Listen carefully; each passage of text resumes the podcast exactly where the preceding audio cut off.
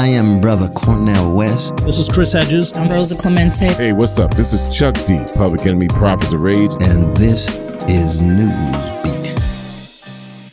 Get out of town. Newsbeat. This week in social justice, straight up and What's down. What's that all about? I don't know. What? What's what all about? Time to introduce the show today. I can't I can't do that. This is what happens when you come straight from Clubhouse. Shouts to the folks on Clubhouse. We actually had a pregame show on Clubhouse on the Clubhouse app. You can follow me on Clubhouse, Manny Faces. You can follow Rashed on Clubhouse, Rashed Mian. You cannot follow Chris. God damn. A little cameo There's, for al- my. there's always my one. There's always phone. one. Uh, Chris has an iPhone negative seven, so we're just getting there. It's And, it's uh, actually it's a prototype that Jed's father gave me, and it's Oh. made of plastic, yellow plastic. So I, I think Can't get Apple on calls Clubhouse. it archaic and obsolete. I think those Uh, are the words they use for, for that phone. So So so bad for the economy, uh, economy, ecology, uh, and bad for actually technology. So great. This is a wonderful piece of uh, bad all around. yeah, fantastic. All right, listen, uh, we're on Clubhouse doing the pregame, but this, if you are here getting tuned in and turned up with us, is This Week in Social Justice, brought to you by the Newsbeat Podcast. Award winning mixes of uh, hard hitting social justice journalism and uh, music, very often with original lyrical uh, contributions from brilliant independent hip hop artists. Shouts to our artists in residence, Silent Night uh, and Liquid. Uh, I actually have a super cool thing from our Newsbeat artist in residence, Silent Night, at the end of the show. So please stick around for something that you have never in your entire life seen before. Got you. Uh, Very meanwhile, here, thank you. We're here every. we- You can see us on the screen, obviously. USNewsbeat.com or search for us Newsbeat, two words, one love, wherever you find podcasts. Again, social justice issues uh, covered with um, soul, if you would. So thank you for joining us. I am Manny Faces, the producer, the uh, well co-producer, the audio editor, the host, and the secret sauce uh, behind Newsbeat Podcast. But I'm joined by uh, It's one way to put it. uh, I, you know, I sprinkle my Manny dust all over uh, these episodes. Joined by Christopher Twarowski, our uh, editor in chief, and Rashed Mian. Gentlemen, uh, start your e engines. How you doing? pretty good. Happy to be Pretty here. good. I'm excited for another week of this. This is fun. It's cool. We're here. It's cool. We're here every Wednesday now. Uh, we were doing a Friday afternoon kind of get together, uh, but now we're here Wednesday nights at 8 p.m. Uh, Eastern Daylight Something Sa- time. Eastern time, New York time. Uh, and uh, and that's when you'll find us here. Of course, we will be translating some of these episodes to the Newsbeat podcast feed. So, with all that said, that's what you need to know about us. But what are we here to talk about tonight? Uh, social justice issues. We're going to start the show. We have a great guest. Uh, Rashed, tell us who we have already waiting in the wings uh, for us to get into tonight. This is a fantastic uh, uh, person that we've dealt with uh, a number of times. Go. Yeah, it's it's great. So in a few minutes, we're going to be joined by Alice Fontier. She's the managing director of the Neighborhood Defender Service of Harlem. And uh, full disclosure, we spoke to Alice earlier today for a Newsbeat podcast episode. We won't give out those details yet because uh, we're looking forward to that episode. But uh, we talked about this issue in particular, uh, the legalization of marijuana in the state of New York. And Alice said, she was passionate about it, and we wanted to have her on. So we're we're really um, excited to get her insights into into this uh, this law that was just signed by Governor Cuomo yesterday. So looking forward to that conversation. Uh, before we get into that, what we like to do on this week in social justice is drop a few tidbits of news items. I know that enormous attention is being paid to the Derek Chauvin trial. Uh, uh, you know, uh, in in in Minneapolis, uh, that's obviously taking over a lot of the news. Uh, you know, mainstream news, and as well it should. Uh, I think we're all paying attention to that uh, as much as we can in our day to day. But there are other things happening. It's part of why we do this show, just to make sure that we condense it and and and, and bring it all to you so that you can still uh, spend most of your time paying attention to some of the major things that are happening. Uh, part of that is what we like to call our news beat bites. So, if you'd like to uh, indulge us for just a few moments, uh, my turn. I think I'm starting off, right? You were starting off. I did not put the link up uh, to what I was talking about. This Oh, happened last week too, Oh, didn't no, it? it. yeah, it did. I'm not. You know, I'm not really. Uh, Why am I being so vocal tonight? I don't know. You're you're you're rambunctious tonight. So listen, Byron Allen and a bunch of uh, other uh, black media executives have taken an interesting step. This is not something I heard about until literally I, I just in passing today, uh, but it's something that's been kind of going on for a while. Of course, Byron Allen, uh, who uh, a lot of people know from uh, was it uh, Entertainers with Byron Allen, like a TV show he did where he would enter, interview uh, uh, celebrities, but is a mogul and a you know owns a billion radio, uh, TV stations and, and all kinds of stuff. Uh, in, teamed up with Ice Cube and a bunch of other uh, uh, uh, media executives complaining about, uh, and I think for good reason, the lack of uh, uh, the lack of, of corporations spending money to advertise in black media, especially uh, corporations companies that are making a lot of money from black consumers. Uh, GM was one of them. This is an interesting story I just saw in the Detroit Free Press. So those uh, covered in a bunch of other places. Uh, and I thought it was really interesting. I think people should look into this. Uh, this is, you know, it's interesting because if you if you're not supporting the media that covers the topics that are of importance to the communities in which you're still getting your money, there's a disparity there. And I think it's one of those kind of interesting angles of um, of media and relations to the public and uh, an area that you don't normally think of. You think of police brutality, you think of police reform, you think of criminal justice system, mass incarceration. And here's another way, and I talk about this a lot when I do my talks on how hip hop is being represented in the media and, and how it's, you know, bigoted and racist, in fact, and how it, it really uh, tarnishes the reputation of an entire community and and, and art form. Uh, and we're seeing the same thing happening, I think, in the corporate uh, advertising world. So an interesting story. There, they took out a full page advertisement uh, blasting GM in particular, uh, although I think they're aimed at a lot of different large corporations, nat- you know, multinational and national corporations, uh, to spend more money in uh, in in these uh, areas. And when GM wouldn't respond to repeated requests to sit in a room and have these discussions, uh, they took out a full page advertisement. Um, I don't know if, if it's here, calling them out for it. So I think we talk. There's a lot of corporate social responsibility talk being talked about, and especially uh, as you tie it into the response to what happened with uh, George Floyd, George Floyd, the murder. Uh, companies jumped on the you know anti-racism bandwagon, uh, and then there's some question as to well, is it just lip service, or what do you really uh, mean, and are you spending the money in the communities and with the media and giving us uh, the fair shake? So I thought it was an interesting story. We hadn't talked about it. I hadn't seen it. I just come across it. I hope it's as interesting to you as it is to me, and I encourage people to look into it a little bit more. Byron Allen, who also Great. a whole bunch of like lawsuits trying to. Uh, oh, it's Byron, you got to follow Byron Allen, Allen's work. He's doing some amazing things on the. I don't say amazing. I don't, I don't always know enough to know whether it's you know all right or all wrong, but I, I think he's an interesting character doing a lot of interesting things. Yeah, it, it, I found it interesting too. Uh, I read it earlier, and uh, how the company tried to sort of almost uh, appease appease them like piecemeal, little by little, Right, right. and um, it's just great to call on them to task. So That's it. Well, you know we like that sort of thing. So yeah, passing the microphone to Mister uh, Mian. Are you next, Rashad? What do you got for me? Newsbeat bites. Okay, yeah. So um, this is an issue that we covered back Oh, it's, in. it's Chris next. I'm sorry. I apologize. Did I go out of order? I, I, I was going to say something, but I figured I'd just go with it. No, I already got on screen. I'll, Chris, I'll, I'll hop in. Please. I'll hop in. all right. Thank you, sir. Um, so my bite, uh, incredibly, incredibly important.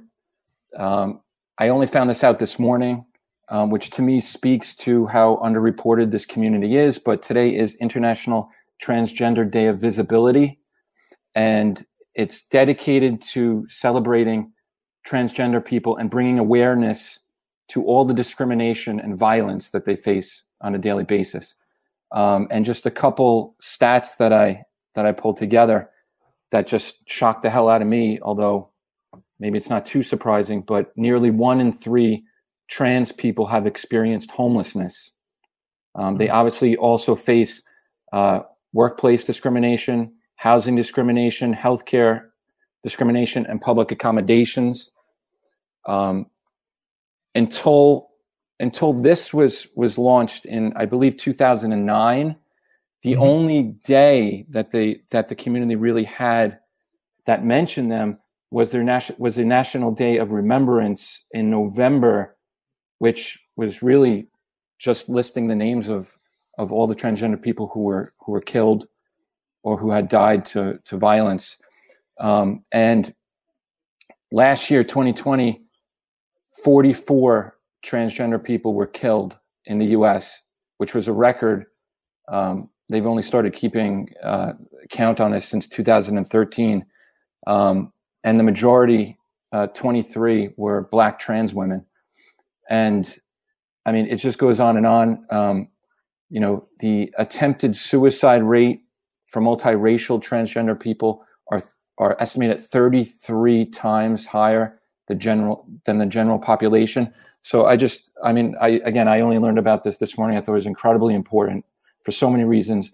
The links that uh, I put in the doc here, um, the second one, I think is great because it's basically an online template for a petition to senators to pass uh, the Equality Act, which which was passed by the House and has has just uh, sort of stalled, and you know who knows if it will pass. But just right. just to just to try to you know help uh, help get involved and spread the word about this. Um, yeah, I like, I like. Pardon me. I like. I like these. Uh, these all-in-one. Uh, you know, forms and and and methods of contacting legislators and and being able to do this en masse. Uh, I don't know how effective they are, but uh, I did one similar. I contributed to one uh, here in New Jersey. Uh, the New, New Jersey Institute of Social Justice was behind a push to start a pilot program to help young people who have been released from juvenile detention centers uh, get you know acclimated to life and teach them job skills and how to get an interview and all these things. And so this legislation was being mulled about uh, wherever legislators mull and uh, they had a similar thing. You could, you know, fill out a form online, and I did, and I got responses back from several local. It was like one of these things you do it in one place and it goes to multiple places. You know, I, I you know, I, I, wonder about the effectiveness of these things as opposed to picking up a phone call, you know, getting on their case, calling many times. Uh, but I did get responses back, and I, I think it, it, does help. So I'm glad that this has a similar uh, feature, uh, you know, for people to uh, take part. We have the links in the chat room uh, or the chat area or the comment section of wherever you're watching us. And I'm I'm gonna uh, fill it out tonight. Thank you, Chris, for that information. It's an often an all too overlooked uh, issue. All right, sorry, Rashad. You know we we skipped you. Uh, we'll go no. Okay, real quick. Uh, I'm gonna keep this quick because we have yeah because we have Alice coming on. Just really quick, a, a judge has basically compelled um, New York State to give vaccines to incarcerated people. Um, hugely important. Obviously, we've we've done multiple episodes on this. The the, the impact on incarcerated people um, since the p- pandemic took hold. There's um, uh, the the United States. The jails and prisons have more cases than dozens and dozens of countries in total. Uh, New York has about three thousand three dozen uh, prison and jail deaths related to uh, COVID 19. And it's something that um, many people um, argued should have been done much earlier. Um, and it's only because um, a judge has stepped in that it's actually going to happen. Um, so everybody should pay attention to that. Can I remind people that we actually have a lot of coverage about? I don't know if this is the right page, but certainly uh, as part of our podcast, again, we are a podcast uh, not just uh, a bunch of uh, amazingly good-looking people on Instagram, on uh, YouTube, and Twitch and Facebook, uh, but we've covered a lot of the issue of coronaviruses, pandemic affecting incarcerated populations. We've done that for quite some time. Matter of fact, a year. We were on this very early. we had Dr. Homer Venters on, who was telling us, "quote unquote," this will be a uh, what, what, what I, I, think, looming. I think it was a looming crisis a looming crisis. Looming and perilous threat. There you go. Uh, and guess what? It was a looming and perilous threat. So we reported on this very early. Uh, as much as we hate to do it, uh, you know, this is not news that we love. We revel in telling people, uh, but it was necessary and uh, came to fruition. So uh, a lot of the coverage that we've done has been about COVID 19 incarcerated populations. So I am glad to hear that, although it sounds like something that, you know, shouldn't have to be celebrated, but that uh, folks in jail can get vaccines too. How nice of them to do this. Yeah. I would say unbelievable, but I think it was probably completely predictable. right. All right. Listen, as they say in Clubhouse, let me quickly reset the room uh, and tell that uh, you are watching this week in social justice. Thank you for everyone checked in. Uh, shouts to SK in the in the chat. We see you, brother. Uh, shouts to Sage uh, rocking with us. Uh, uh, oh, um, Uh, every time I say something about New Jersey, uh, we're supposed to take a drink. So drinking game now with this week of social justice because we do it at night and we allow you to do that. We partic- we love you to participate uh, in our show any way that makes you feel good. There's no judgment zone right here. So shouts to uh, Dirty Jers, New Jersey, Brick City in the house. Listen, uh, we'll keep it going. Uh, Christopher, please introduce our esteemed guest, who I'm very thrilled that we have on tonight. Uh, let, let hold on, I got to do the swoopy thing that tells everyone to go for it. Yeah, we want to we want to welcome Alice Fontier back, uh, managing director of the Neighborhood Defenders Service of of Harlem. And um, as Rashad mentioned, we just uh, spoke with her earlier this morning for an upcoming podcast episode. Alice, thank you so much for joining us again. Hi, Chris. Um, thank you for having me back. And before we get into the topic that I was planning to talk about tonight, I just want to say Rashad, thank you for bringing up the COVID vaccines for incarcerated people. And I want to give a quick shout out to my office. Um, Megna Phillip, uh, Libby Fisher, and Emily Ponder, um, attorneys in our office, were lead counsel on the lawsuit um, that resulted in that decision. And incredible work by all of them that is really making a difference. I saw already today I got an email saying that at, at, least the Nassau jail had announced that they were bringing in Johnson and Johnson um, vaccines and offering them to everyone. So mm. huge wow. victory that was way too late in coming, but really mm. incredible Definitely. work by by people in my office. So I want to you know give them a shout while I can. Definitely, much, much if, if you allow me, as serious as that is, this is how we do around here. So we will take that. I think I think that news warrants it warrants one of those. Usually yes, we just like yeah, I think so too. I need to get one of those for the next staff meeting blast that out. we we'll, we'll, we'll talk after. I got you.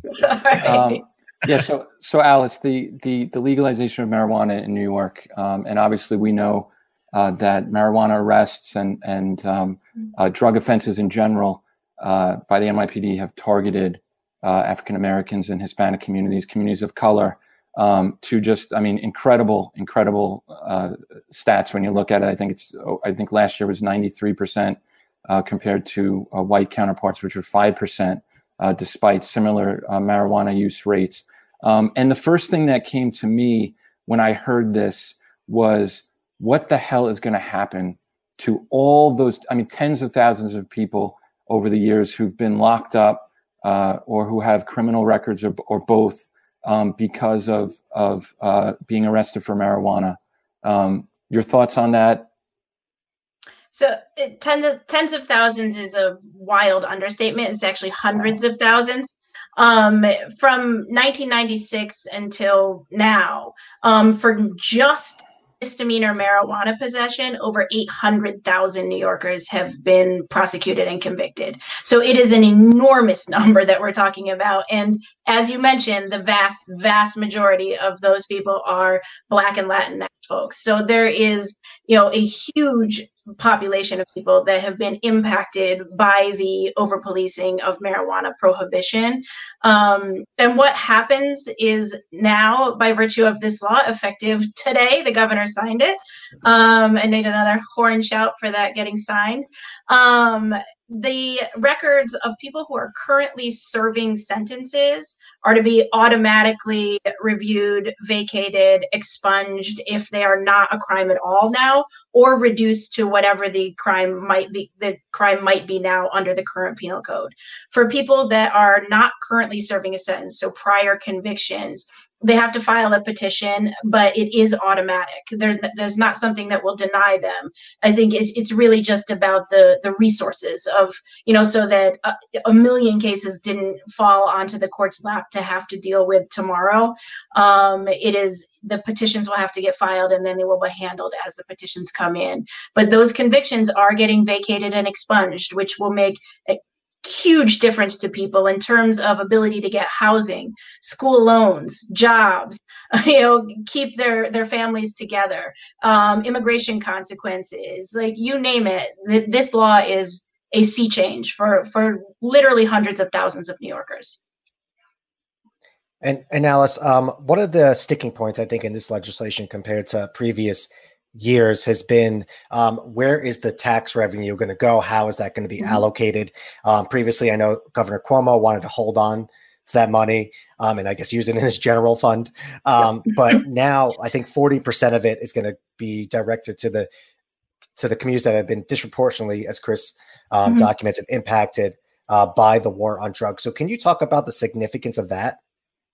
Yeah again the significance is is monumental. It's huge. And you know this particular legislation the marijuana regulation and taxation act in almost the exact form which actually got passed this year has been introduced into the legislation into, into the legislature for a few years running and had the votes to pass in both the assembly and the house last year the year before.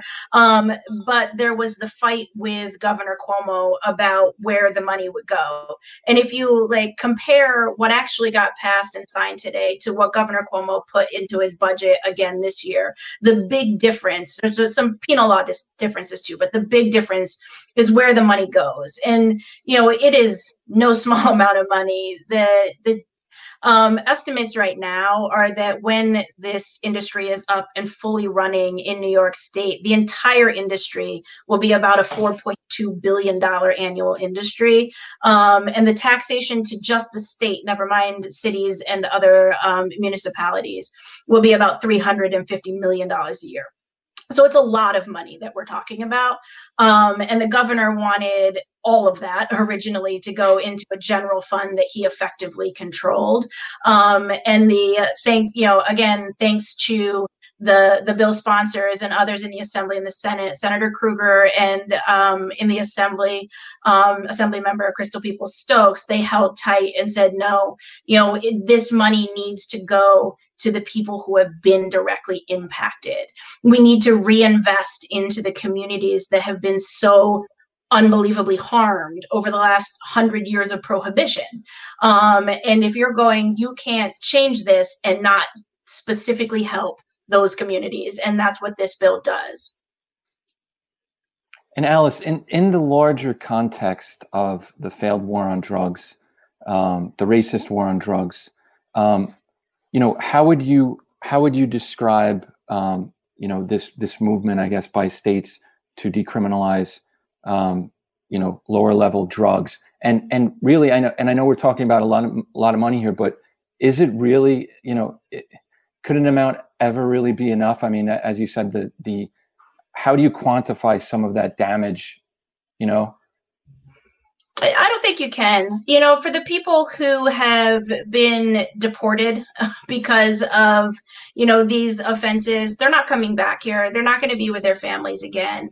Um, you know, for the people who spent years in jails, for people who have been denied access to education because they couldn't get loans, denied housing, there's no amount of money that fixes that. For families that have been separated, and, you know, that is, I'm not being hyperbolic when I say families are separated Marijuana has been used in by uh, you know children's services and family court judges um, to keep children and parents apart for decades and decades um, and like that is has to end. It is ending now. They're no longer the statute specifically says that cannot happen.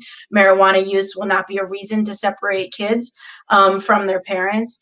Like those things can never be repaired and you can't fix a community that has been taken apart literally by deportation you know arrest whatever other forms that the legal system it you know imp- it takes to impact people. Um you know so you can't fix that but you also don't need to make it worse. You know this doesn't have to what what we will have seen in other states that don't have similar provisions is that you know the there are large companies and sort of conglomerates that know how to navigate the sort of regulatory system get into the you know market first and reap all the profit um, without having any you know beneficial impact on the communities that they're in. Um, and the aim of this legislation is to prevent that from happening. And and alice you said something that I, that i think is important. I think is something that people don't really know. And you called you call this 100 years of prohibition. Um, it, because a lot of people think of the war on drugs as something that happened in the 60s and 70s with Nixon and Reagan, but it, it started long before that. So, can you just talk about, um, you know, sort of what this means in the historical context of the war on drugs and just how long this war has been going mm-hmm. on for? But yeah and i don't want to i'm going to speak kind of generally because i am mm-hmm. not the expert on the history of, of, of, drug policy um, but the the simple overview of marijuana prohibition is that you know it, it really it was about 100 years ago when they started prohibiting it um, in various places basically because um, they believed that Mexican immigrants were smoking. And before that, it was also was called cannabis. They, you know, marijuana is actually a bit of a, you know, a, a derogatory term. It made it sound more Latin, more, you know, and tied it to, um, you know, Mexican and other Central American immigrants that were, you know, to be, you know, held down, not part of the white supremacist order quite frankly. And you know that history of tying drugs of any kind to a class or group of people and then by that saying they're also criminals is a is that is the war on drugs. It is it ties people in even though it's not necessarily true. Like you see like like you started out this by saying that you know the arrests of you know for marijuana of black and brown people are 90 plus percent. Um but the usage for black and white folk and uh, black latin and white is all similar. There's not differences in usage. There's only differences in arrest and prosecution. But if you can tie a drug to a race to a to crime and link those together the war on drugs then becomes a war on crime, a war on, you know, against the uh, disorder and the maintaining safety and the order that the, you know, police and the system is interested in maintaining. Great point. And and Alice, what what would your organization what is your organization going to be doing to to I guess ensure that the public consumption still won't be criminal, even though that you know they're saying they're not going to do it um, and maybe used as a proxy to to question people or mm-hmm. or as leverage. Yeah, so another really big it feels small but in terms of the impact one of the things that we advocated strongly for that is included in this bill that is not in a lot of the other legalization bills it relates to the smell of marijuana.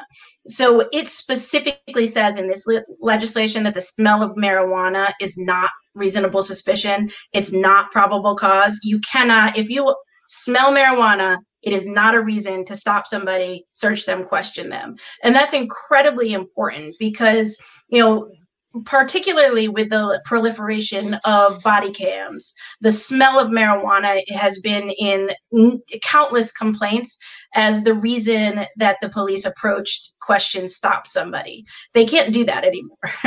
it, it, specifically says no. And so you know what we my organization and all of the other you know defenders in the state uh, will be doing is making sure that that's not something that they're doing that it's not in a complaint. And if it is you know we will gather that information we will challenge it in individual cases we will challenge it in you know large scale um, you know litigation if we have to. Um, but you know that was something that we thought really deeply about when advocating for this bill.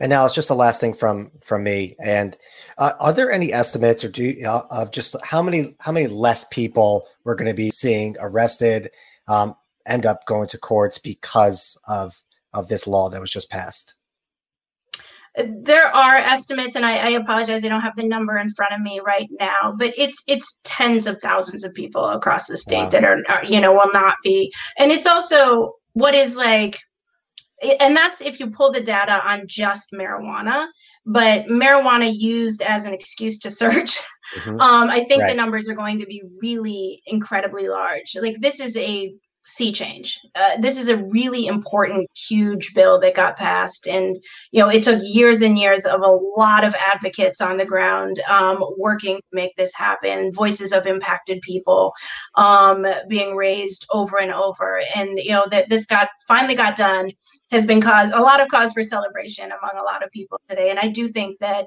you know we are going to see a very, very real difference. Well, Alice, uh, you know, as always, we thank you for taking the time out to to break this stuff down for us. Um, I'm hoping uh, Manny will will give you a little bullhorn.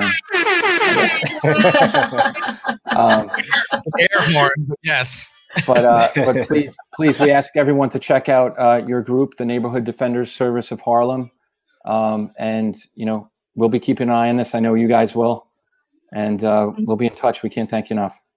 All right, no problem. I really appreciate it. And I, I really appreciate all the attention that you guys bring to so many important issues, ones that are near and dear to my heart. So I'm always happy to talk to you. Thank you. Thank you, Alice. We appreciate right. it. Take care. Sure. Take care. Bye bye. Bye. I mean, out, I mean, the perspective, the, I mean, she's there, her team is there in the field. I mean, as you know, Rashed, we've spoken with her several times on many different issues uh, regarding criminal justice and um, I mean, just the perspective is you can't beat it. Yeah, I, mean, I think I did. I think the, a few takeaways um, for me after that interview. Um, I mean, she's calling it a sea change. I mean, there's you know, there's always whenever a law is passed. Um, I think you and I and other uh, you know sort of journalists are trying to find um, areas where there's potential loopholes, right? And and and you just asked and you asked the question about you know okay so yeah they can't arrest people for smoking um, marijuana um, in public, but can they use that as a proxy for like stop and frisk or something? But she outlined that even the smell is not probable cause. So that that's something little that I think, well, you know, it, it sounds, she said it, it sounds it's, tiny. It's something it's, small, but just think about the people, the communities that have been impacted the most and sort of what that means to them. So just the, they don't have to have that fear, right? Uh, they still probably will, justifiably so, but they don't have to walk around with that fear um, all the time. It's huge, and it's something that I wouldn't, I, I, definitely would not have thought of. But you think about it, and you think of a sinister situation, or maybe it's a more commonplace situation where, um, you know, the police are walking by and oh, I smell. I don't know, I smell yeah. something. Uh, you know, I mean, you know, so you take that away. I was gonna say, I so a few of us we can't talk about specifics, but I sat in a grand jury, so this is something that not everyone does. I actually had the interesting uh, ex- uh, experience of sitting in a grand jury, which is different than being in a jury. This is where you sit and you collect, uh, you know, or they present you all these cases, and whether you then, you know, say that enough evidence has been presented uh, that a crime uh, was committed, that you would then, you know, indict this person or these people. And there were more than one occasion where the person uh, was the, the initial point of contact was because of the smell of marijuana smoke. Uh, and then all these other things happened after that.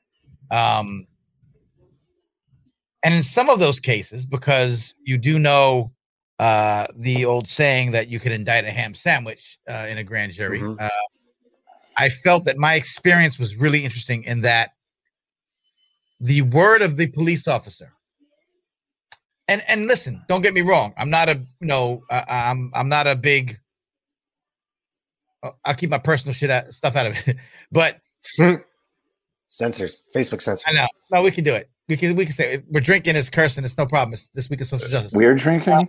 The cop, yeah, we are. the cops that presented in these particular cases, uh, were were per- seem perfectly fine. Seem like uh, you know can't call it. Obviously, we have a big police thing happening in national news. Uh, but they didn't seem to be egregiously overstepping their authorities, any of that stuff. But the mere fact that you just had to take their word for it mm-hmm. and that became an indictment was really interesting to me uh, because if they weren't officers of integrity, it wouldn't matter. I smelled marijuana smoke. Did you though? Did you though? Yeah. And then you came up on the people and then found the thing that they'd done or whatever, whatever, whatever. And I just by hearing that, it, it brought me back to sitting in that grand jury room when with so many of the first contact that led to the thing that they're trying to accuse uh, these folks of was that. And I said, I bet you that even when that isn't the case, that's the thing they said. I smelled marijuana smoke. And so we asked them what they were doing. So that's a big step, I think, just to kind of, you know, and yes, it was in New Yeah. Jersey. Uh, so apparently the drinking game is whenever I talk about New Jersey, you have a drink. So right. Look, and and and I think that's a valid point, and it's probably why these advocates, these public defenders, fought for that in the bill because they they they see this stuff every single day. You know, they know um, what um, the the police are using to justify these arrests, and I think that's significant. It's, she said it's a tiny thing. Um, you know, the the other sort of takeaway is just like tomorrow. You know, you're going to have potentially thousands of people not being arrested, hundreds of thou- hundreds or thousands of people and not being arrested uh, for these drug crimes, and that that's significant too. I mean, just it's like it it is like a whole new day in the state. You know, it it was hard earned. It took forever to get this. Like as Alice said, the uh, copies of this law um, have been uh, proposed for years, and um, it, it took until this moment in time. But it is it's huge.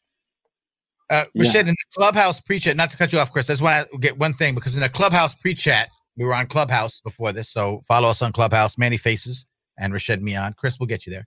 Uh, you made mention of something, Rashed, in in in in the uh, in the Clubhouse chat about New York being sort of assumed to be this progressive, you know, stronghold, this forward-thinking place, and that it's really not. And this was some something that we talked about last week with the Andrew Cuomo discussion about not only is Andrew Cuomo kind of doing this creepy stuff, uh, but uh, he's also been sort of against the progressive, uh, the idea of progressive uh, prosecution, you know, ideas. So New York has had a lot of work to do, and you would think that it would have been easier that we shouldn't have to wait so long in New York, Mhm. right? Yeah, it's yeah, it's incredible, especially when you know Cuomo himself is you know out there for years talking about this being a progressive state, him being a so-called progressive governor, when everybody who follows it knows that's not accurate, right? Um, but also just from a criminal justice perspective, uh, reform has been slow in this state. Uh, you know, there's been a lot of reform that's been happening in California, which is not perfect, obviously, um, uh, and and they had to because of Supreme Court decision back in like 2009, 2010, they had to start moving that way. Um, but reform has been slow. We saw that with bail when that was finally passed, and then there was immediate, immediate pushback and fear mongering, especially in the tabloids, that um, struck fear in people, and they sort of rolled back some of the bail reform in this state. And I think there's a reason why I'm bringing it back to Alice, but you sort of saw just you know sort of the smile on her face, and I think that that's probably happening across the state right now because so many people have fought for so long. It's been a long struggle, as I mentioned. Um, and to see this happen is huge. And New York, I think, is now the 15th, 16th state to have it legalized. And there's a signi- an- another significant thing, I think, is that this was passed via law. This was signed. Um, a lot of other reforms have happened through referendums. Um, so I think it is important to have the state behind this because um, the big thing, obviously, is the 40% from that fund going to communities that have been disadvantaged uh, and been attacked, really, by the war on drugs. Yeah, and just uh, just a final note for me on the, on this topic, um, Yeah, I guess, is you know uh, her response in the impossibility of fully quantifying or remedying uh, the damage and the human toll uh, that that some of this has has taken. You know, I think about um, probably. Ca- I mean, she said hundreds of thousands. I mean, you know, countless people who maybe they were were not you know were just enjoying a smoke or something and uh, they got they got put in and and you know god forbid you know uh, something happened in there they had to defend themselves or you know and it just snowballs Yeah. and you know how do you erase that pain you know how do you erase as alice said the loss of a job the the, Right. the loss of a potential for a loan um, interpersonal relationships you know that were that were devastated or just you know destroyed uh, Yep. because of a conviction or uh, stigma um, you know so it's it's as she said it's a sea change. Um, i just can't help stop thinking about uh, all those uh, those people you probably never hear about and never even know their names. And uh, who knows maybe maybe even with that part of the record expunged they're not going anywhere you know but they were put in because of it you know? Right. so what I what I what I I, I love slash hate is the disparity of you know I mean and this may not be in New York. I don't know exactly all the, the rules and regulations, but you've seen this pop up a few times where if you have a felony conviction, which may have been predicated by a drug you know arrest or something along those lines, you now can't participate in the cannabis market. You can't, you know, work, you know, you can't open a dispensary. You can't, you know, now all these things. So you were actually, so there are people making millions and millions of dollars off the legalization of weed, but the people who were actually railroaded because of weed can't participate uh, in, you know, so we've seen that pop up. I, I don't know all the ins and outs of it, but uh, yeah, I think I, am glad you brought that up because I think that's something that um, we should all pay attention to. Is okay, this is great, obviously, but what's going to happen next? Um, right. Because um, Alice mentioned that they are there's already look there's already medical marijuana dispensaries in the state of New York, and they're ready for this. They're they're ready to hit the ground running. They've been waiting for a long time, so they have the resources and the sort of um, the framework to get this going. I mean, it's got to be. Um, I can't imagine the challenge for somebody um, just who wants to start the business on their own, just from the from the ground, you know, from the, a basic skeleton. And, and so it's going to be a, a, fight. And um, look, I think that's I think that's probably one of the main things we're going to have to pay attention to is that ra- racial equity part of it, the economic justice. How are they going to be able to benefit economically from this yep. law? Yep. Well, listen, I, I, think we'll be on it. We're going to stay on it. It's obviously something that we touched on before. Uh, thanks to uh, Alice Fontier for coming in and breaking it down for us. This is Newsbeat. This is what we do, y'all. So uh, it's not if it's not just the podcast uh, it's also this week in social justice every Wednesday live, live, live, live, live, live. Hold on, live. Wherever you're checking this out right now. Um, this does bring us back to our one of our very early episodes. Can we do a quick plug for this episode? The war on the the origin of the war on drugs. If you saw the uh, interview earlier today, uh, Rashed, you brought up uh, the fact that everyone thinks the war on drugs was a you know Reagan thing, and then it was a Nixon thing, but it's far. And then Alice touched on you know uh, not just the black community, but the brown community, the the Hispanic, that marijuana was uh, the term ad- ad- adopted mm-hmm. almost to, not even almost, like specifically to make it sound more foreign, more other, the othering yeah. thing that we talk about a lot. Uh, we broke down a lot of this in our episode, uh, The True Origins of the War on Drugs. Uh, one of our very early, but no less relevant today than it was when we first dropped it, episodes of Newsbeat. Let us give you a clip to remind you that we are an award-winning podcast that merges hard-hitting social ju- hard. But all of a sudden, I'm Irish. Hard-hitting social justice journalism. It's that uh, scotch with music uh, and uh, usually, and in this case, yes, lyrical contributions by original uh, original lyrical contributions by independent hip hop artists. We like to say proudly that we're like as if Democracy Now and Black Thought from the Roots had a podcast baby and one of our early episodes, The True Origins of the War on Drugs. Here's a quick snippet to let you know exactly why we beat the New York Times ass. In 1939, Billie Holiday, the great jazz singer, walked on stage in a hotel in Midtown Manhattan. Um, she wasn't even allowed to walk through the front door uh, because she was African American. She had to go through. The, they made her go through the service elevator. And that night, for the first time, she sang a song. It's a song lots of your listeners will know. It's called Strange Fruit. Southern trees bear strange fruit. It's a song against lynching. Blood on the leaves. It imagines, it, the, the song describes and blood at the root. The bodies of African American men. Black bodies swinging. Hanging from trees in the south. In the southern breeze. She describes that as the strange fruit hanging. The strange fruit of the south. From the poplar trees.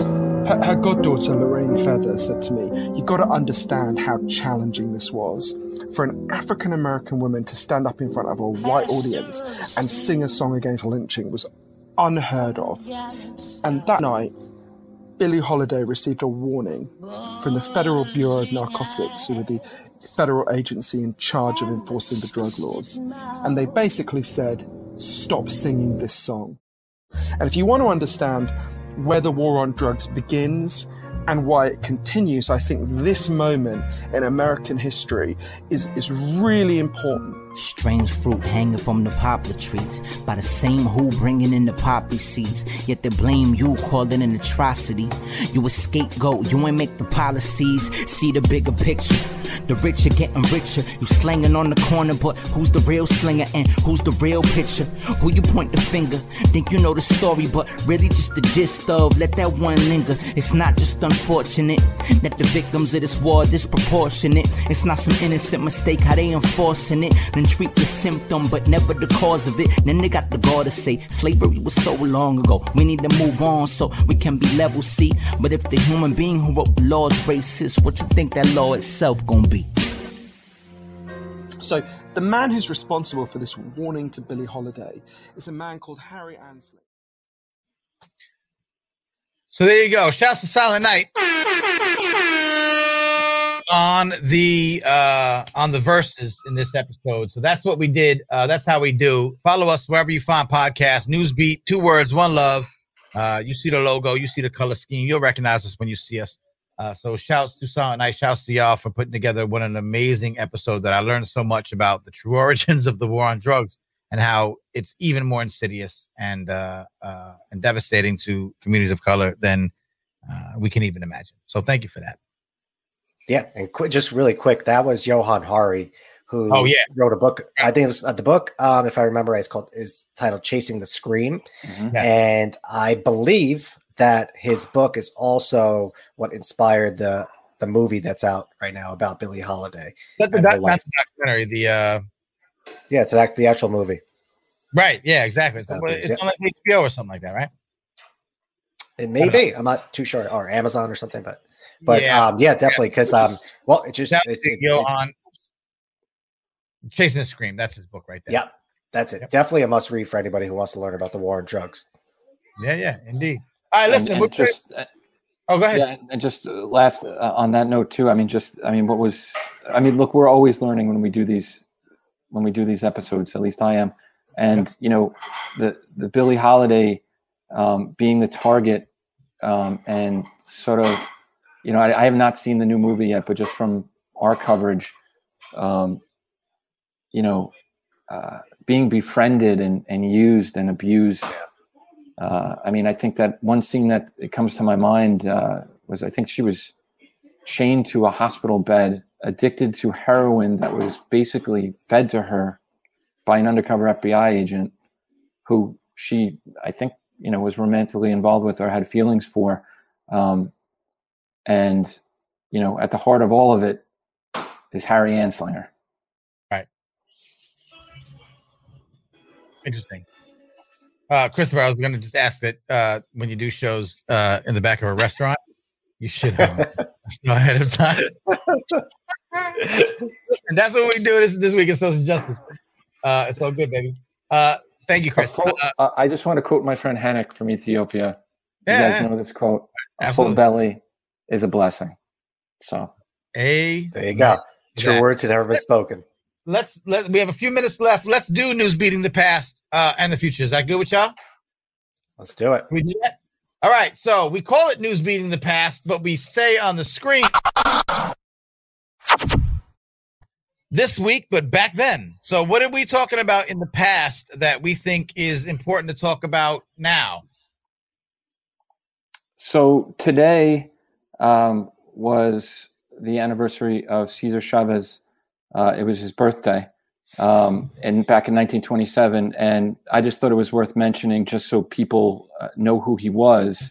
Uh, civil rights pioneer, um, united the farm workers, fought for fair wages and better working conditions, um, and was just a force of nature.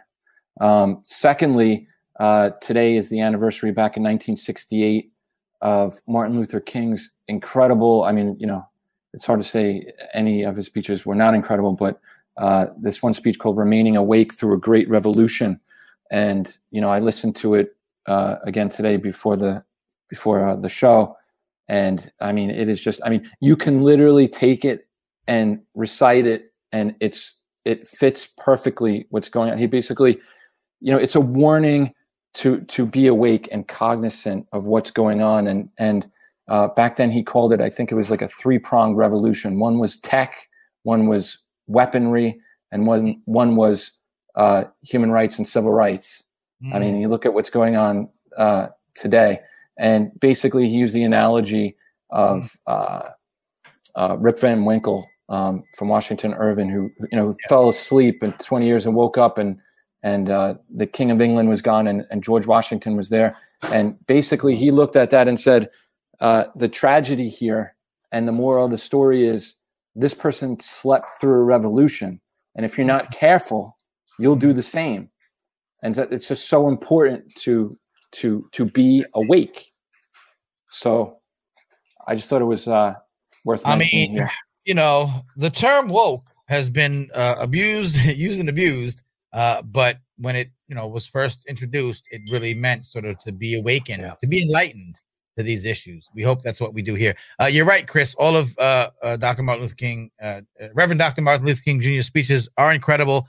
Although the speech remaining awake while a loud train goes by, not that inspiring. I don't think that made it to the final cut. It was just a, it was a smaller too soon. It was and... a little bit, yeah. It was more of like a rant. it wasn't. I wouldn't call it a, a speech. Um, lesser Don't known. do that to this. Don't do that to this. but uh, yeah, and and you could uh, you read that you can read the keep speech. Billie Eilish out of this. Listen, you can read the speech at Stanford uh, University online. Were you? Did you hear the speech? Were you able to listen to it, Chris? Yeah. So I have. I the link is in the back doc. I didn't. I didn't share it to. It's. Uh, hold on one second. Where is it? All right. If it's in the doc, you might have shared it to the to the comments. But people who watch us know how to do the Googles. Uh, do check out the uh, the full uh, speech. Uh, remaining awake through a great revolution, not remaining awake while a loud train passes by. That's a different speech. It may be a different person. Maybe, yeah. We're gonna have to create a new drinking game. There you go. So listen, uh, sacrilege, sacrilege. What's going on here? Uh, uh, listen, Marty would be fine. He'd be cool with it. Um, but yes, uh, while we're talking about the past, let's switch gears real quick while we round up, uh, while we round out, while we turn up or turn down, and talk about the future. Yep. And Manny mentioned earlier in the show that obviously the Derek Chauvin trial is going on right now, and the media is covering that wall to wall. And obviously, it's important. Um, and everybody has you covered. We wanted to dig into something that you may not be hearing about, and that is the Yes for Minneapolis petition that's ongoing. Um, it's not something that anybody outside of Minneapolis, Minneapolis who's not a registered voter can be involved with, but I think it's important to maybe perhaps spread the word about what's happening. And what they're trying to do is they're trying to have have a petition. So there's a referendum on the November ballot to replace the Minneapolis Police Department in the wake of George Floyd's death last year. And basically, what it would do is it would it's what everybody was hoping for. Um, after there were calls for defund the police and, and that movement, and it would it, it would take the police department out of the, the city charter and replace it with the Department of Public Safety. Um, so it'd be completely different than the police department. And I think if I have it right, they need 20,000 signatures from from registered voters in Minneapolis to get this on the ballot. And that petition is going on right now. I think that, and these petitions can only be signed in person. So this is not an online drive, but um, it's important to spread the word and have people be aware of. Th- there, there's the trial, obviously, which is hugely important, especially for justice, um, something that's evaded um, communities for so long, especially in these police slangs. Um, separately, there's still work being done. The people haven't stopped. Um, right. The media may the media may not be covering what's happening on the ground, but yep. that movement is ongoing, and this is their next step in trying to a get justice for Floyd and all the other people who've been um, discriminated against, um, uh, killed by the police, um, and it's the Minneapolis for the uh, the for Minneapolis, uh, yes for Minneapolis petition. Sorry about that. Got it. And now you have to be you have to be a member of uh, uh, uh of the voting public in Minneapolis. You have mm-hmm. to be local, and you have to do it in person. So obviously, if we're watching, it's like some of these online petitions we talked about before. I don't, sometimes you have to be a resident of the area. Uh, so that doesn't necessarily help some of us who want to help out, you know, uh, from afar. Uh, but listen, do spread the word, spread the site, you know, put on your social media. Obviously, uh, in a global community, these things go a long way to bringing attention to these issues and to these uh, petitions. So we thank you for bringing that up. uh, and especially again, super important point you just made, Rashed, that we talk about a lot here is that civic engagement doesn't have to happen in the weeks leading up to a national presidential election. We have got to remember uh, there's an organization we came across today in Clubhouse, just you know, jumping around real quick before we came here. Uh, after we vote, or, or I think it's an organization or you know, a group of people, a coalition. It's after we vote. We got work to do. We don't just have to sit around and wait. And again, we talked about earlier in this show uh, all of the organizations and uh, corporations and companies that raised their fist in solidarity with uh, after the George Floyd uh, thing, you know, hit national attention, and all of a sudden they've been awakened and awoken, and you know, are woke in wokeness and wokeosity. But what are they actually doing now? After those six months, after those eight months, after you took out some ads uh, and did, did the thing, it's again why Byron Allen, my news bite, is attack, you know, attacking, but calling out major corporations. Don't give me lip service. Don't give me a month worth of of of help. Support us during the year. Support our, our media. Support our communities and our and our organizations. Don't just do it because you know that if you don't, in the weeks and months after George Floyd, if you don't speak out, you're going to be noticed. But now that you don't have to speak out, you don't. That's not what we want. So we have to understand that we, as citizens that are concerned about these things, have to do the same things we can't just focus our efforts on during the election cycle that that's that time frame of the year. We have to do this work. Part of that is supporting organizations like uh yes from minneapolis and wherever you live. I just talked about earlier take a shot. New jersey institute for social justice the legislation to have a pilot program to help youth who are previously in uh, juvenile detention coming home having resources available having community based restorative justice all these things we talk about have to have your involvement during the rest of the year and the rest of the four years in between deciding who the hell is going to uh, be president of the United States.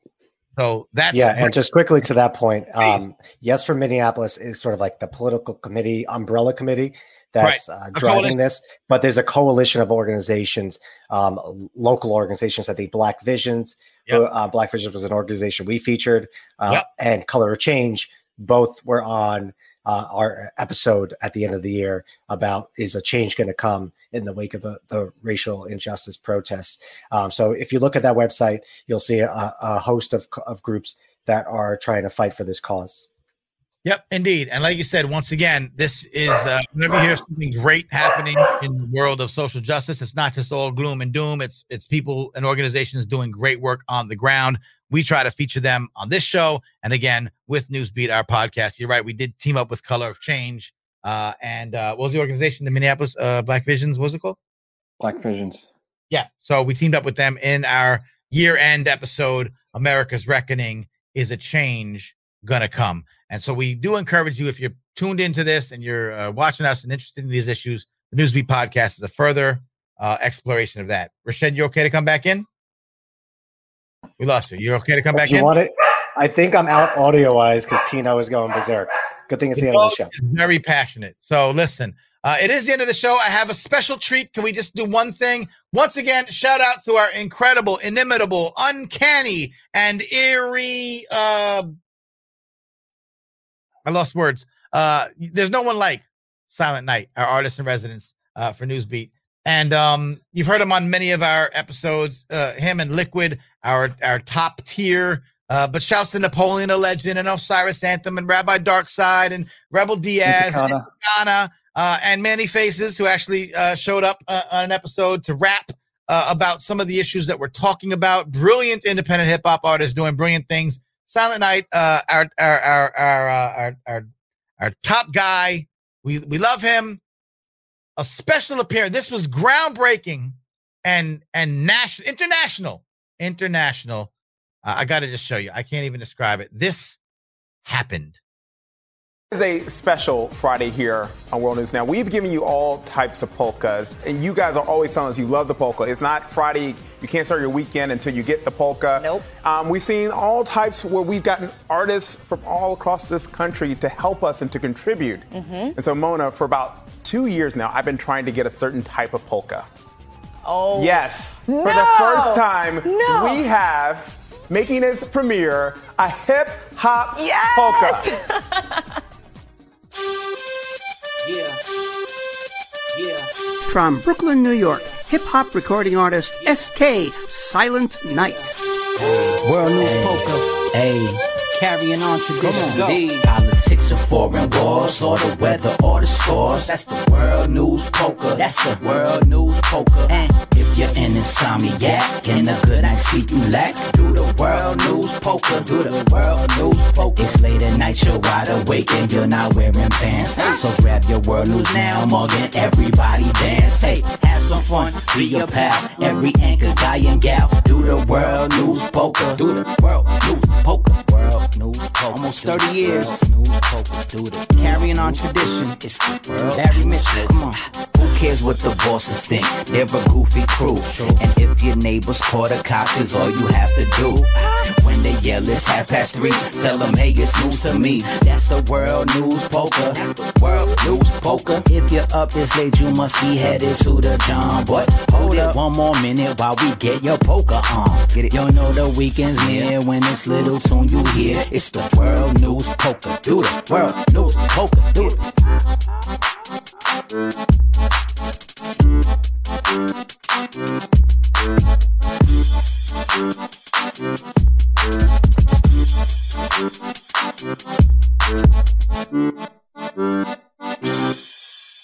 World News Polka. World News Polka. Oh my gosh, that is incredible. Our big thanks Oh to my God, Barry Barry, Mitchell there. you are And look, here's my sign I'm and holding you know up the weekend for here, the whenever culture. Don't? Hey, hey. That, that's one of the best things I've ever seen in my life. What a culture. Our man Silent Night. Dude, the world That's news fantastic. It's fantastic. Absolutely incredible. Best thing ever.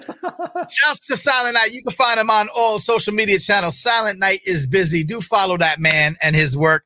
You know what? I like to say this is actually true. I know I like to take credit for a lot of things, including the internet. Um, but I actually played a part in helping arrange this thing. Shouts to Of course you Shaylee. Yeah, I did. Uh, who, who, you know, it's funny because uh, one of our, our independent music friends, Shay Leonia, says she got the the the the, the gig and the setup, and, she, and she's like, "I mm, who could do this?" And she immediately reached out to Silent Night. She reached out to me and said, "Hey, I got this thing. Who could do this?" And I was like, "Oh, Silent Night." She's like, "I already reached out to Silent Night. He's not answering." And I was like, "I'll get him to answer. We'll make sure he answers." Uh, and it was a whole thing, and he answered, thank God. And I know uh, I, I I can't shout out everyone, uh, Jay. Just you know, shouts to I think Lee Hogan's has something to do with this. There are a few people that helped make the whole thing happen. Uh, but shouts to ABC News, World News Now. Uh, that World features- News Now. This is they've been doing. They've been. uh, First of all, I used to watch that joint like years ago when I used to work like like late night shifts and it'd be on in the middle of the night. You just like catch up on the news in the middle of the night. It was always live news before like cable. You know what I mean? Um, and they've been doing it for years. The polka. They've been wanting a hip hop polka. And so when the world says we need a hip hop polka, the world literally said, "Oh, Silent Night can do that." And so shouts to him, man. Shouts to shouts to shouts to Silent Night. Shouts to us because these are the kind of incredibly talented, as we know. yeah, yeah. Sage says she's gonna make it her ringtone. I think that's a fantastic idea. All right. Yes, Lee Hogan on the beat. John Pelham. Oh yeah, John from Jersey Art Production. Shouts to oh, have another drink, New Jersey.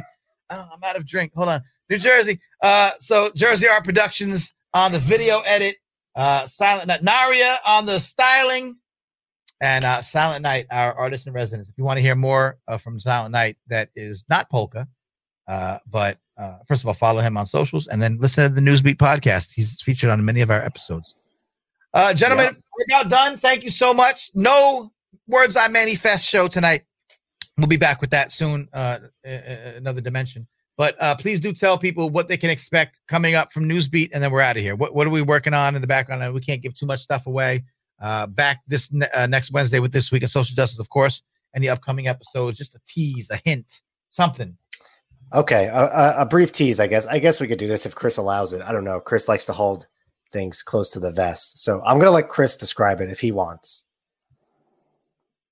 Because I we did have would be- Alice on for this show because we were interviewing her hint. earlier in the day. So it's up to you, Chris. Gave a I'm gonna little leave it up to you. You know what? Go for it, man. The more attention to Alice and her group, Yes. the better. Go for it. So So we're going to have an upcoming episode. Um, it's about a certain aspect of the criminal justice system that might be overlooked. That people, um, once you hear it, it probably be obvious, but because of society, because of media, because of entertainment, there's some, there's a function of the system that you see happen in front of your eyes, um, but it's not the reality. So I'm going to leave it at that. I like it. That's that's almost that's clickbaity, but not. I love it. So we'll see. That's hilarious, Sage. No, no, it's not. It's not going to be about Lori Loughlin. Uh, anyway, so yes, thank you for tuning in. Everyone checking in with us. Silent Night. Uh, we love you, friend. We'll see you and be talking to you. Uh, we have some new stuff for you uh, to uh, join us. Oh If yeah, you- and by the way, SK, get get working. Yeah, get ready. Yeah, hint, hint, wink, wink. Uh, so listen, new episodes of, of Newsbeat coming. If you're just catching this now and you want to catch up, we will be putting this week in social justice on the podcast feeds, so you'll be able to get it there and just listen to it at your leisure. Uh, maybe as you're if you're on the road or doing all your things. So if you miss it, you can watch the video clips, Twitch, YouTube, Facebook. Uh, but do follow us on the podcast app uh, or Spotify, wherever you listen to streaming audio. Newsbeat, two words, one love. Major shouts, as always, to Morey Creative Studios, our parent uh, family who makes all of this possible. Shouts to Jed Morey. Shouts to the Morey Creative Studios team. Shouts to Sage, uh, helping us on the, uh, uh, you know, associate producer of this uh, live stream. Shouts to Jeff Main and John Sham and John Sasala and the whole crew that's always helped Newsbeat become a thing. And we appreciate you. Follow us on, on socials at US Newsbeat, wherever you find us. Uh, you can find me at Manny Faces or Manny Faces Official. I wanted to ma- forget it. Just Google me. And gentlemen, any last words? Enjoy your monster Super Bowl. Yes, Godzilla vs. Kong tonight, bro. Yo, me and baby girl face is about to get into it. Let's go. We ordered pizza. We about to watch this movie, tuned out, and just shutting off the world. Let's go. Go Godzilla. Team Godzilla. I'm very passionate about this.